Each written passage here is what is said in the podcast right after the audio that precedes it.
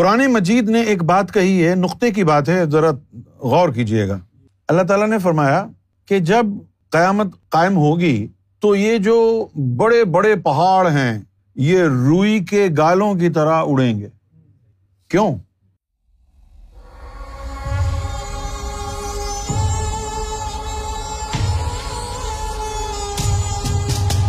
پہلے آپ یہ سمجھنے کی کوشش کریں کہ جب عورت اور مرد ہم بستری کرتے ہیں تو ایک آب منی کا قطرہ نکلتا ہے۔ وہ عورت کے رحم میں نو مہینے ٹکتا ہے۔ اور پھر وہاں سے ایسا بچہ برآمد ہوتا ہے۔ یہ سمجھ میں کیوں آ جاتا ہے؟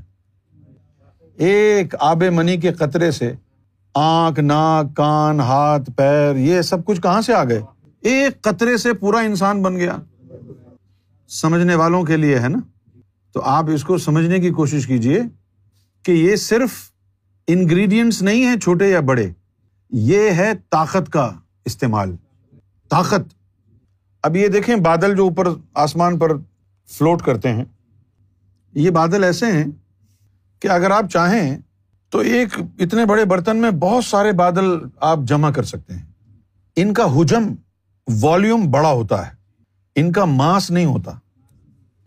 قرآن مجید نے ایک بات کہی ہے، نقطے کی بات ہے، ذرا غور کیجیے گا۔ اللہ تعالیٰ نے فرمایا کہ جب قیامت قائم ہوگی تو یہ جو بڑے بڑے پہاڑ ہیں، یہ روئی کے گالوں کی طرح اڑیں گے۔ کیوں؟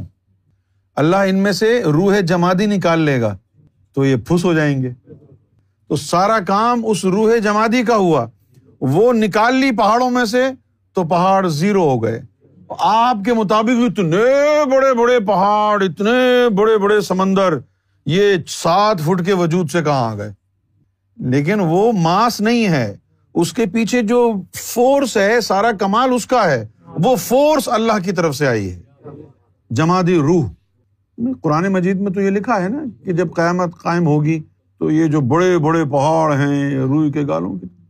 ابھی دیکھیں آپ، انسان اچھلتا ہے، کودتا ہے، بولتا ہے، ادھر جاتا ہے، ادھر جاتا ہے اور اس کو موت آ جائے، روح نکل جائے تو وہ جسم پڑا ہوا ہے بےکار اتنا بڑا جسم پڑا ہوا ہے، آپ کہیں گے، ایک چھوٹی سی چیونٹی چل رہی ہے، اتنا بڑا جسم نہیں چل پا رہا۔ تو یہ جسم کی کوئی ویلو نہیں ہے۔ اس جسم کو چلانے والا، اس ماس کو چلانے والا امپاور کرنے والا ایک سورس ہے، ایک طاقت ہے، ایک پاور ہے۔ وہ پاور روح ہے۔ اور وہ پاور اللہ کی طرف سے آئی ہے۔ اور اللہ نے اس کی مثال بھی دی ہے قرآن شریف میں۔ انسان کو، انسان کی بڑی تعریف کی اللہ نے قرآن میں۔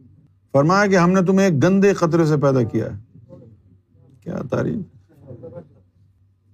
کیونکہ وہ جو خاص لوگ ہیں ان کو پتا ہے کہ انسان کوئی جسم کا نام نہیں ہے۔ انسان انسان اس روح کا نام ہے۔ کیا اس کو بھی گندے خطرے سے پیدا کیا ہے؟ تو یہ بات انسان کے لیے ادھوری ہے۔ یہ بات کس کے لیے کہی ہے؟ یہ بات اس انسان کے لیے کہی ہے۔ کہ جس میں سوائے گندے قطرے سے بنے ہوئے جسم کے کوئی روح منور نہیں، اس کی تعریف ہے۔ اور جس کے جسم میں روح منور ہو گئی، اس کے جس سے باہر نکل گئے، اس کے لیے یہ آیت نہیں ہے۔ یہ اس کے لیے ہے کہ جس کی کل متا، کل کائنات اس جسم پر محیط ہے۔ گندے قطرے سے بنے ہوئے جسم پر اس کی پوری کائنات کا نظام ہے۔ وہی سب کچھ ہے۔ اس کی روحیں یا تو ضائع ہو گئیں یا پھر خفتہ حالت میں ہیں۔